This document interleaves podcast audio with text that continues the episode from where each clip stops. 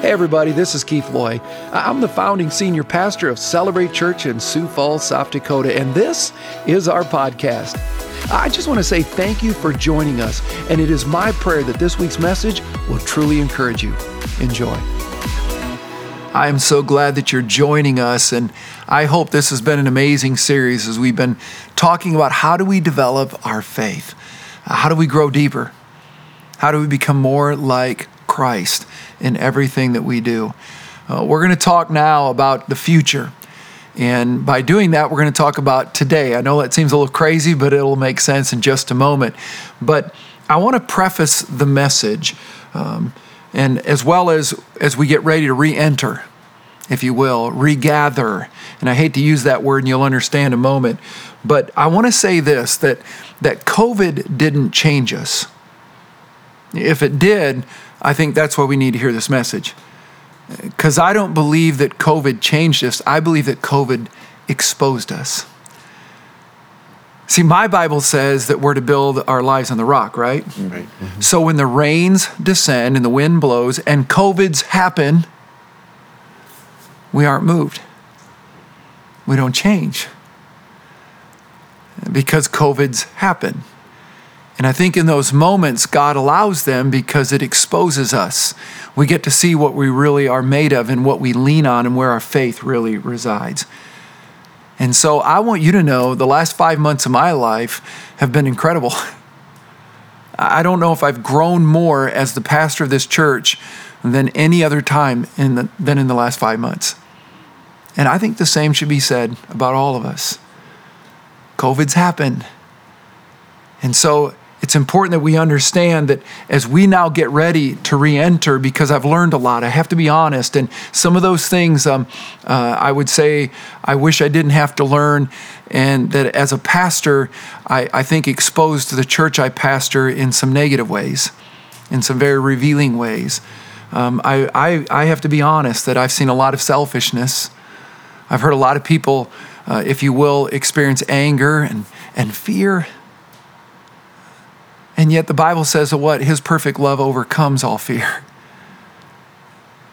I mean, we have nothing to fear when we have God. Greater is He that is supposed to be within us, right? Right. And so, with all that being said, um, when we reopen the doors, we're actually not reopening like where we've been. We're actually opening the doors for the first time. I'm treating our church like it's the first weekend of a church plant and we're getting ready to launch because it's time to go in a different direction. It's time for us to really, if you will, unpack what it means to be a child of the King, what it means to be God's living and breathing, uh, filled with hope church. And so I'm very, very excited about that.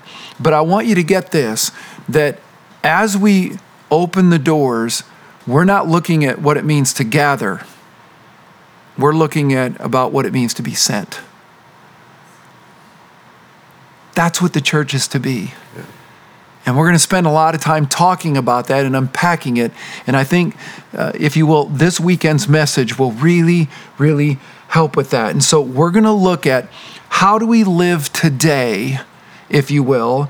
And with that, how do we choose then to live tomorrow? Because it's all about right now and where we're going. And what does that mean to really live like Christ? Not be complacent, not be uh, convenient, not be comfortable, because none of those words are in the Bible. But what it means to be convicted, to be committed, what it means to be together in covenant, and to live today the way God created today. And with that being said, to live that way tomorrow. You with me on this? Now, let me just say these words. These are from Phillips Brooks. Now, you probably don't know who that is, but you do know a Christmas song that he wrote. And that song is, O Little Town of Bethlehem.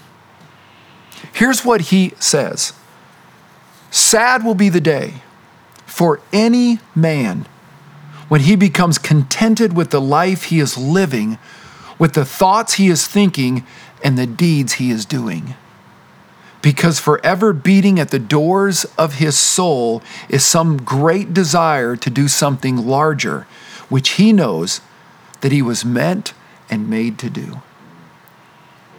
Let me just say him again. Sad will be the day for any person when they become contented with the life they're living, with the thoughts they are thinking and the deeds that they're doing. Because forever beating at the very door of their soul is some great desire to do something greater, something larger, which they know they were meant and they should and were made to do. Amen to that? Amen. Amen. Listen to this. When you and I give our lives to Jesus, here, here's what I believe He put a brand new desire in our life. The old is truly gone. When we give our life to Christ, He puts a new desire, and you know what that desire is? It has eternity all over it. That's that something larger that Brooks is talking about, something greater. That we would give our life to that. That's what the Bible says in John 14, 15, and 16, the role of the Holy Spirit. He's going to teach us all things. He's going to give us all new things. He's not going to forsake us. He's going to show us everything that He has before us. I mean, that excites me, doesn't it, you? Oh, absolutely. That's what it means to be a Christian. So let me just say this salvation was never meant to be an insurance policy. Salvation was to be our new way of living. And I think there's a lot of people in the church, it's kind of like a check mark. Oh, got that done. Okay, got the policy covered. Let me just tell you when you really give your life to Jesus, your old way no longer is to exist. Like you, why would you even want to go there? There's something beautifully transforming in our lives and something new. See, that's why I read the Bible. I want to know more about this God who loves me and this incredible life that I can live. And that's the church we're going to be when we start talking about what it means to be sent rather than to gather.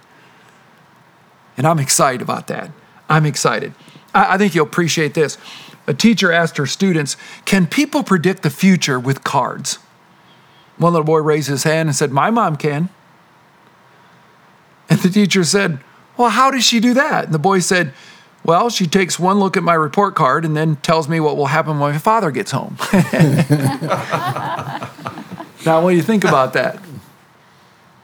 When you look at the report card of your heart, when Father gets us home, what will be our future? That's right.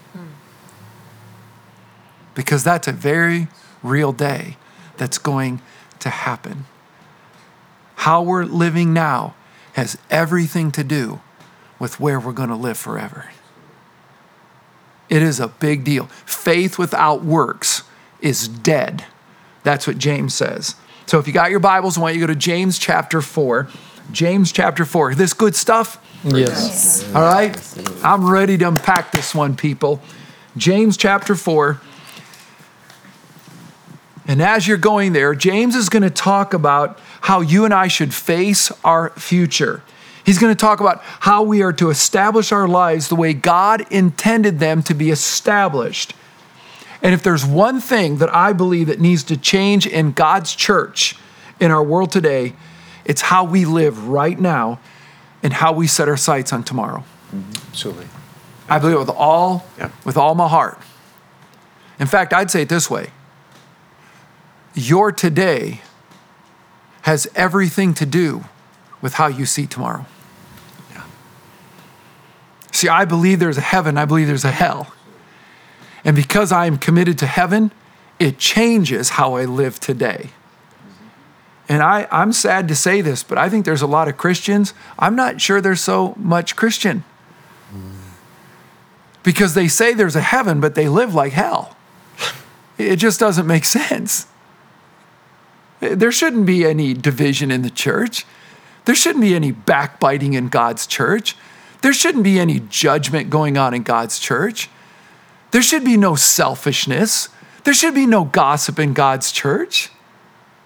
If we really believe there's a heaven, then it should be about unity, about love, about grace, about compassion.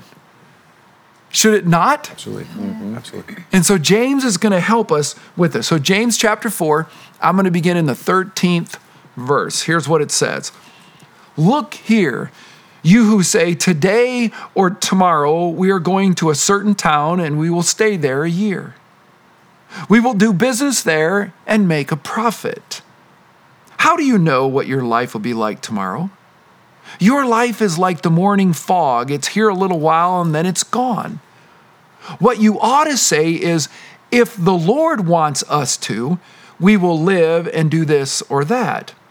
Otherwise, you are boasting about your own pretentious plans, and all such boasting is evil. Remember, it is a sin to know what you ought to do and then not do it. Those are powerful words.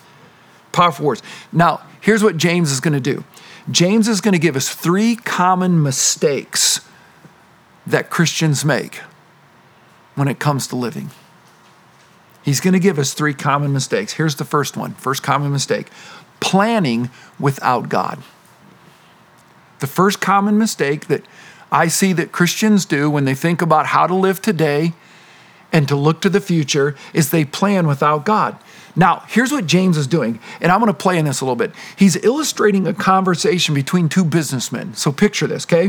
One guy has his MBA from the University of Jerusalem, okay? All right, okay? The other guy uh, is the CEO of a Tel Aviv Fortune 500 company, okay? And, and that, at least that's the way I see it. You all with me here? Yeah. Okay. So notice the conversation in verse 13. Now listen, you who say today or tomorrow, we will go to this or that city, spend a year there, carry on business, and make money. Now imagine these two entrepreneurs, okay? These are go getters, okay? They're making plans, right? They tell us when, today or tomorrow. They tell us where, this city or that city. They tell us how long we'll spend a year there. They tell us what they're going to do. We're going to carry on business, and they're going to say why? To make money. We're going to make a profit. Hmm. Now, I don't want you to miss this. These are all good things. These are all great things. In fact, you know what the Bible says? This is Jesus speaking. No man goes out and builds a house without first considering how much it's going to cost. In fact, if you read the book of Proverbs over and over, the Bible says this that if you don't make plans, you're a fool. Mm-hmm. So, this is great stuff. These are good entrepreneur businessmen that every one of us should learn to do. Here's the problem, though there's not one mention of God in their entire plan. That's right. Notice the verse again. Look here, you who say, Today or tomorrow we are going to a certain town and we'll stay there a year. We will do business there and make a profit. God's name is nowhere even mentioned. Nowhere. They knew what they wanted, they knew how to get it. They just didn't check in the front desk first, if you know what I mean. Listen to the words of Pastor Greg Laurie. There are people who will speak of their faith in God and claim to be followers of Jesus, but in the way they conduct their day to day business, there is no thought whatsoever of the will plan, or purpose of God. Watch what he says. Thus, they become practically atheist. Mm. And I think if I could play on an oxymoronic two words, there are too many atheistic Christians in the church today. Right. There's a way that seems right to a man, and the end is always death. That's amazing. Proverbs 16:1 says, "We may make our plans, but God has the last word."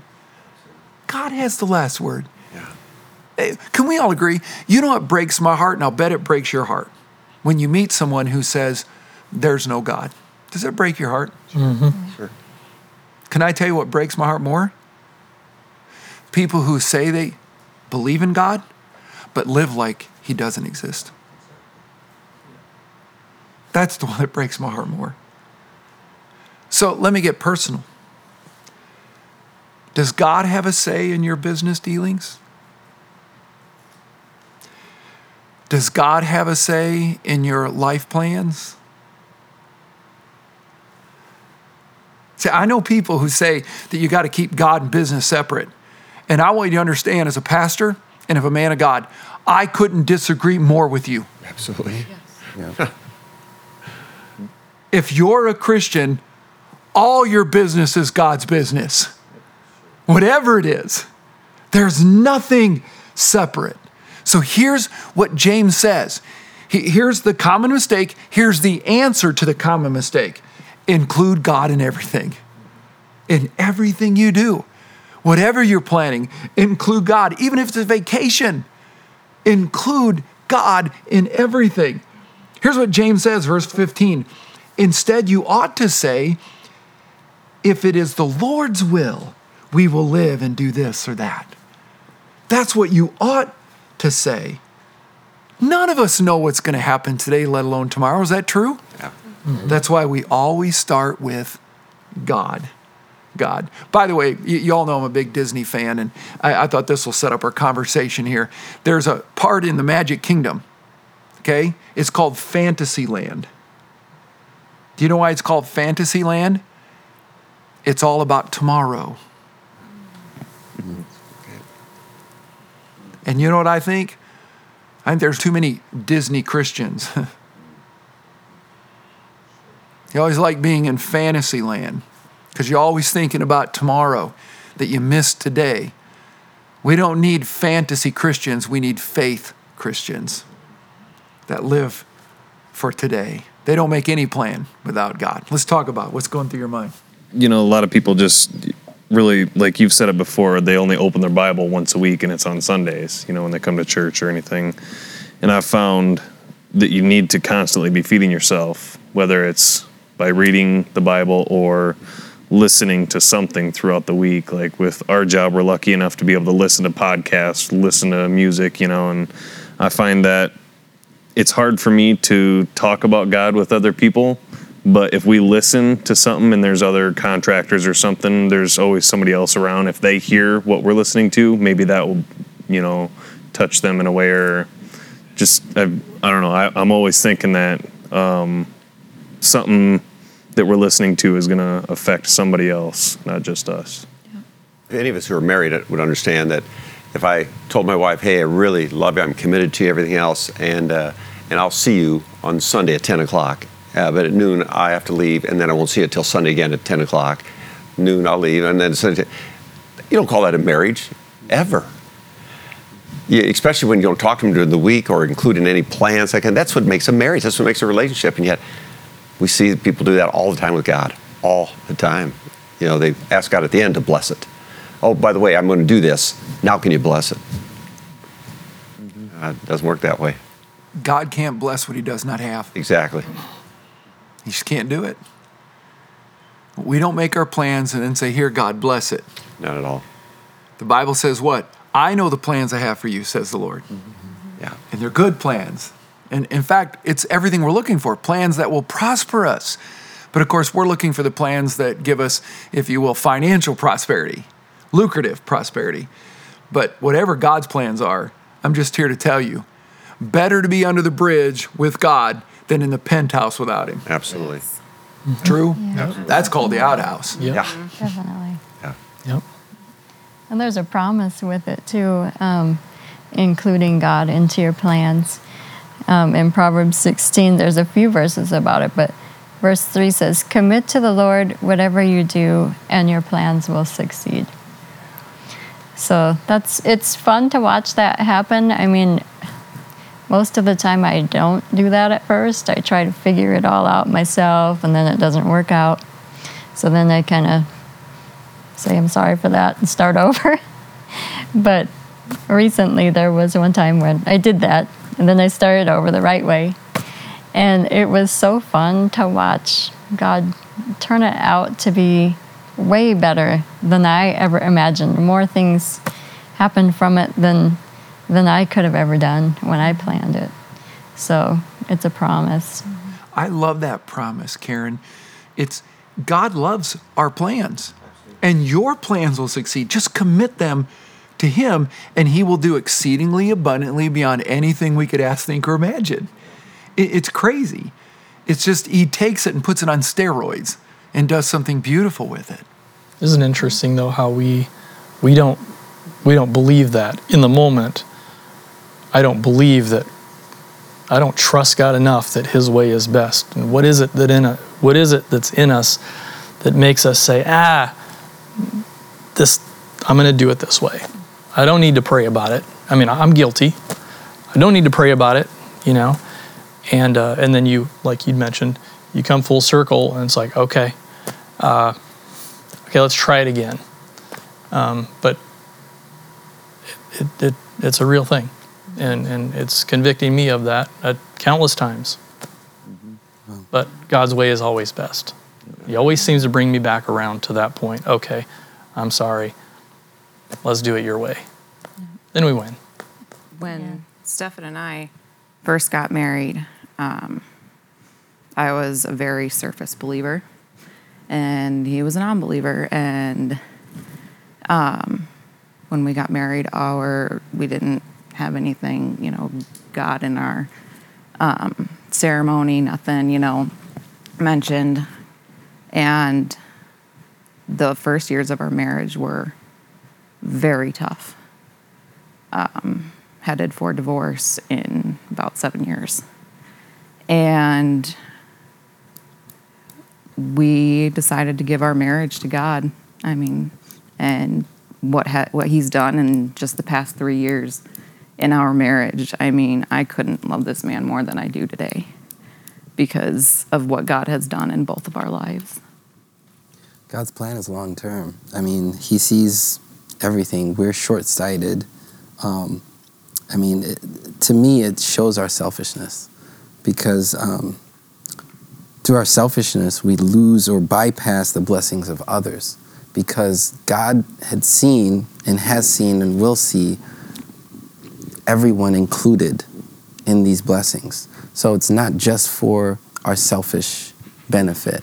And our selfish benefit is usually something we see for just that short period of time. Like, okay, well, in a year, this is what I'm trying to get out of these plans that I'm doing. Well, God's thinking of your whole life. He's not thinking of a year or five years or 10 years. He's thinking about everyone in, involved in your life, your relationships, your family, your kids, your, your parents, your brothers, your sisters, everything. And so we should think of ourselves as brothers and sisters in Christ and help each other and not just think of our selfish gain, but think of what is God's plan in our lives. Well, here's the second common mistake that James gives us when it comes, if you will, thinking about the future and living today, assuming there is a tomorrow. The first one is we make a plan without God. Well, now we assume there is a tomorrow. I, I can tell you this I've buried enough people to know this is very real. Yes, it is. Yes, it is. How many times have I heard people filled with regret? Oh, I wished I would have said this. Oh, I regret doing this. Look what James says in verses 14 through 16. You don't even know what will happen tomorrow. None of us do. What is your life? He says. You are a mist that appears for a little while and then vanishes. As it is, you boast and brag. All such boasting is evil. Now, there are two reasons we should never assume uh, that there's a tomorrow. Here's the first one life is unreliable. Isn't it true? Life is unreliable. You can't count on it. None of us can count on it. James tells us, you don't even know. You don't even know. It's interesting to me. Why do we invest so much into something that does not even exist right now? Why is that? Why?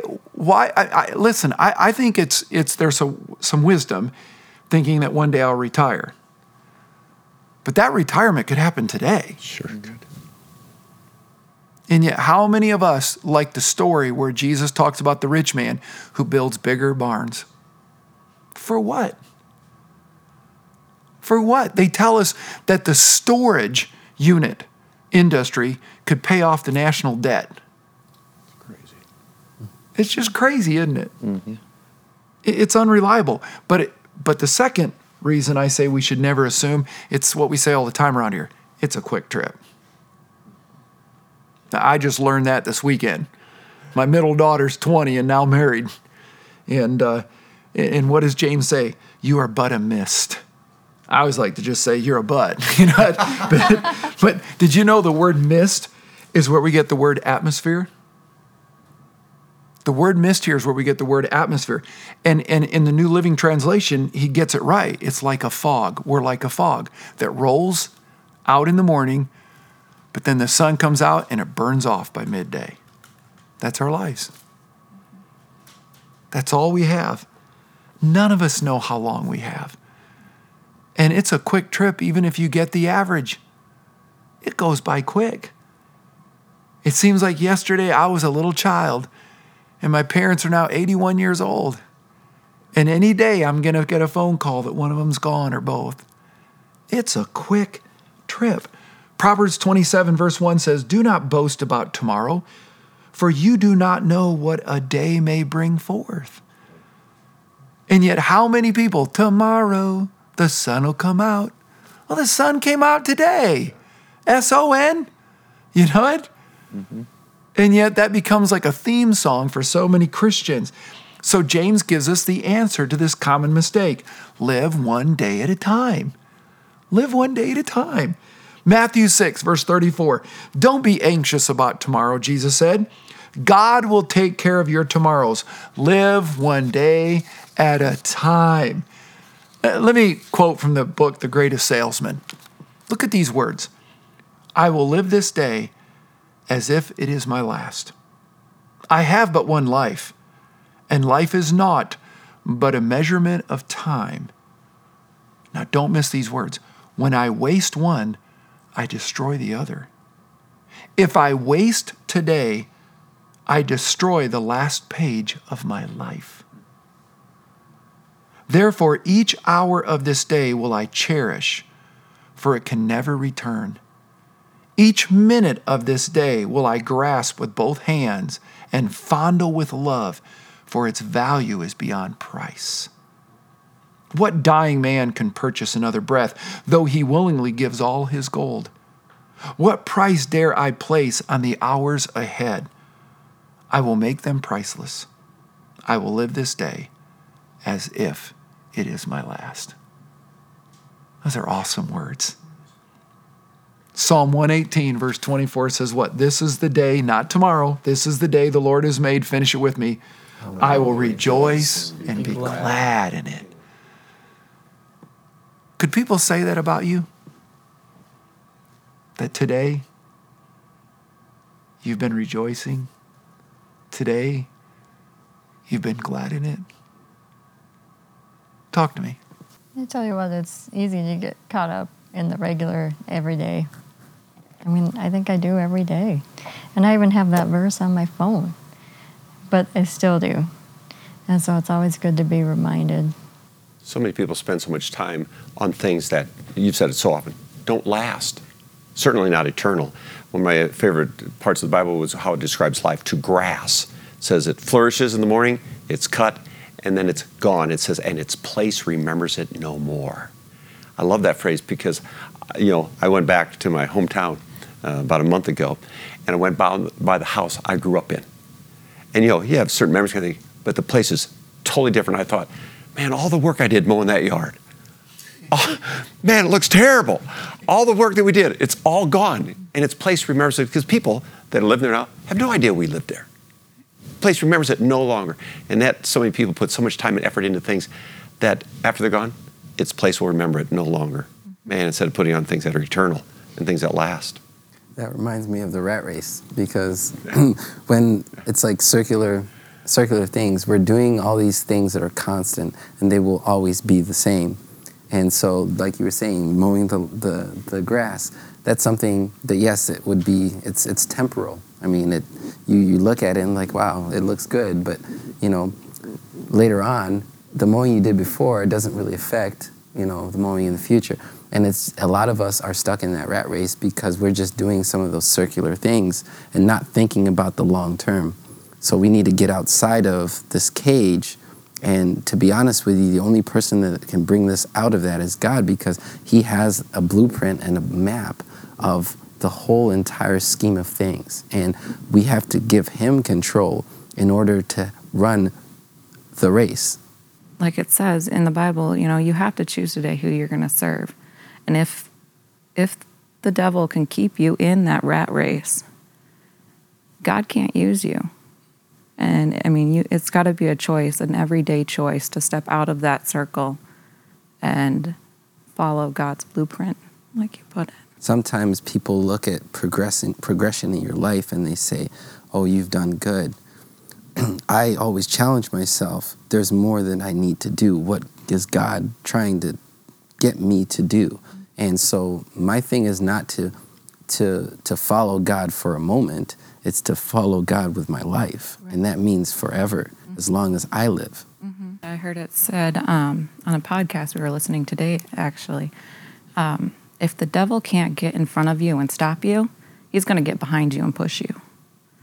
I think it's really helpful to have um, like a life group and, and people around. And I know you and I meet sometimes, mm-hmm. and just to um, just to help you make sure that you're getting back on the right track. Because I've had times where I kind of just you know in years past you know stay home and take care of the kids and and whatever, and you get kind of in this tunnel. Mm-hmm. But it's really helpful, like when I meet with you or.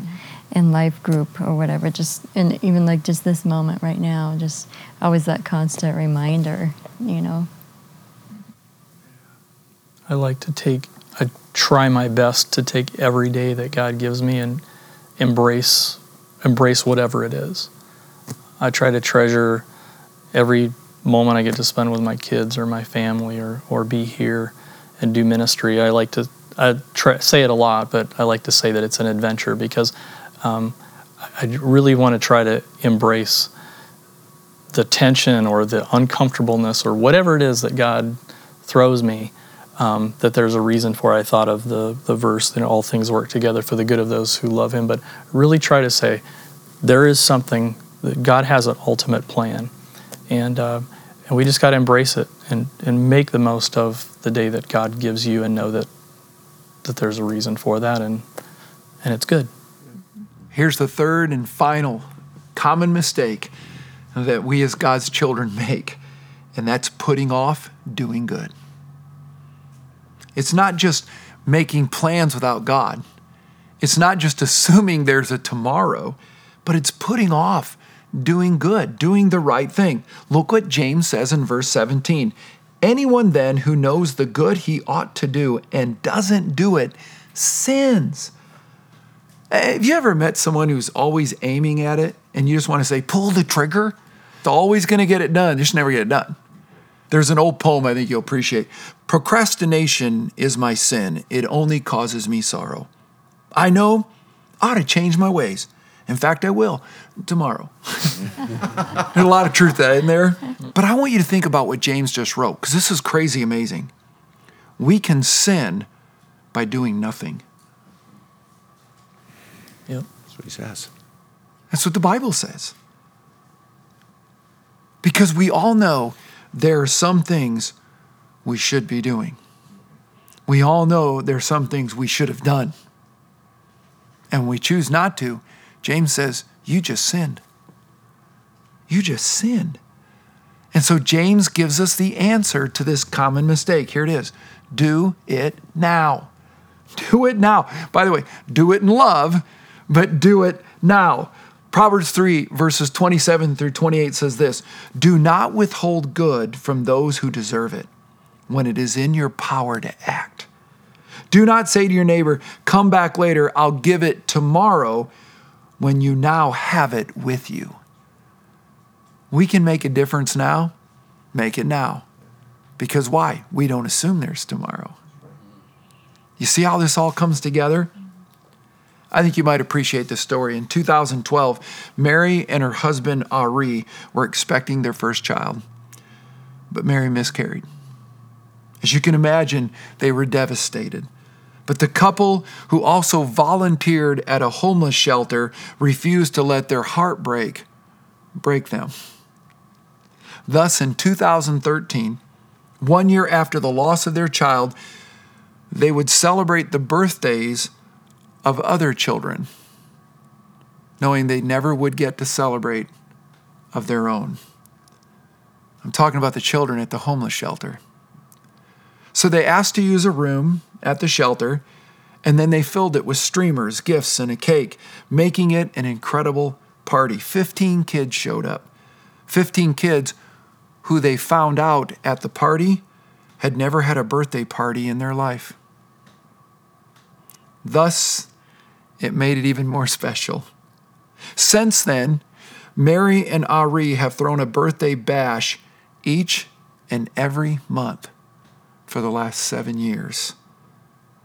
They attract each time now around 250 kids and their parents each month. Over the years, because of what they've been doing, more people have come to help and volunteer to join them in creating these celebrations for these children and their birthdays. Of course, Mary makes sure that every child has a gift, always bringing extras just in case. Don't you love that? Mm-hmm. See, let me tell you, there's three things that you can do with your life you can spend it, you can waste it, or you can invest it. You can spend it, you can waste it, or you can invest it. Which one are you? Uh, maybe better said, which one would God say is you right now? Doesn't really matter what you think, it's what God knows. You can spend it, you can waste it, or you can invest it. You know, several years ago, there was a commercial on TV by the Peace Corps. And here's what the caption was It doesn't matter how long you live if you're not doing anything with your life. That's great work. That's powerful.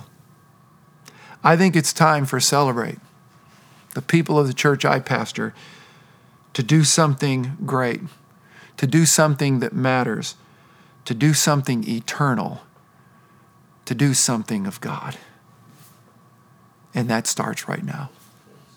There's no tomorrow. I want to be the church that everything we do, when we make plans, whether it's personal or public, it's always committing it to God. God, what do you have? What do you have? I want to be the church that never assumes there's a tomorrow. And we embrace every moment we have and make it count for God, make it count for eternity. And when we know the right thing to do, we just do it. I'll, I'll tell you two personal stories. I was in a restaurant this week with my family, and uh, uh, we were down. Uh, I, in fact, I won't even tell you the restaurant because I don't want to expose this gal. But we had spent uh, some time just sitting with family because of the gathering of my daughter's wedding, and and we were we were about 15 people, and uh, the waitress was amazing. So we asked her name, and when I was paying the bill, I simply said, uh, "By the way, if you're okay, I, I'm not trying to make you feel uncomfortable. Is is there anything I could pray for you?" And she started weeping. I mean, tears uncontrollably down her cheek. And she said, uh, um, Today I found out I'm in some legal trouble. You have no idea how much it means that you would ask. And so I prayed for her. And then I tipped her, uh, if you will, more than the bill. So I thought, I don't know what the legal trouble is. Some people said, well, maybe it was. See, that's what, that's what we love to do as Christians, don't we? But here's, here's what you're missing I have a spirit in me that prompted me to do it. At that point, I don't care what other people think. And so we create a friendship. It's amazing how that happens. Today I was at a restaurant over the lunch hour and uh, getting ready to send my daughter off. And the waiter tapped me on the shoulder and says, Are you a pastor? I went, uh, Yeah. He goes, I've never met you. He just said, um, There's just this aura about you. Like I thought you were a pastor.